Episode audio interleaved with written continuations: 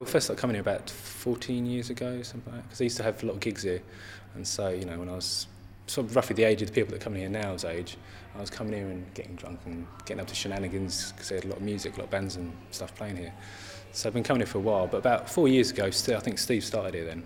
And um, yeah, I come along to a gig and obviously ended up chatting to him and he showed me into the studio.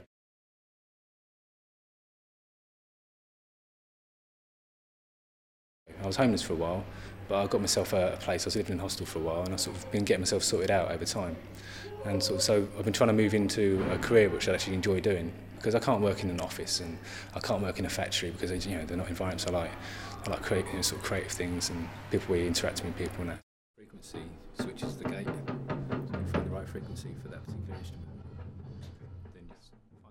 Well, I'm just trying to pass on knowledge mainly. That's what I mainly do. I want them to be able to do, you know, do and you know, anything that I know, I, and I'm more than willing to pass on to them. Do you know what I mean? So it's like I've got a lot of technical knowledge which I picked up over time from studying, and if I can condense that and pass it on to someone who can use it in five minutes, then it's worthwhile. It's useful knowledge then.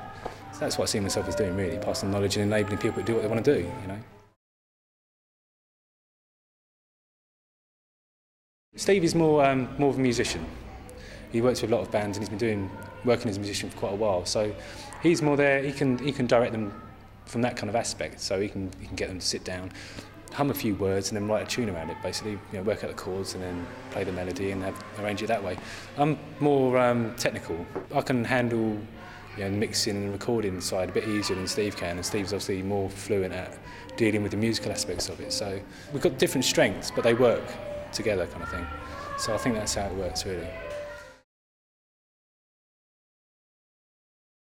Dealing with people, because I mean, a lot of it is obviously um, dealing with people's social situations. Basically, you've got people, you've got to try and coax them into giving their best performance. You've got to coax the creativity out of them, know when to go in and tell them to do this, know when to step back and to give them some space to do what they want to do.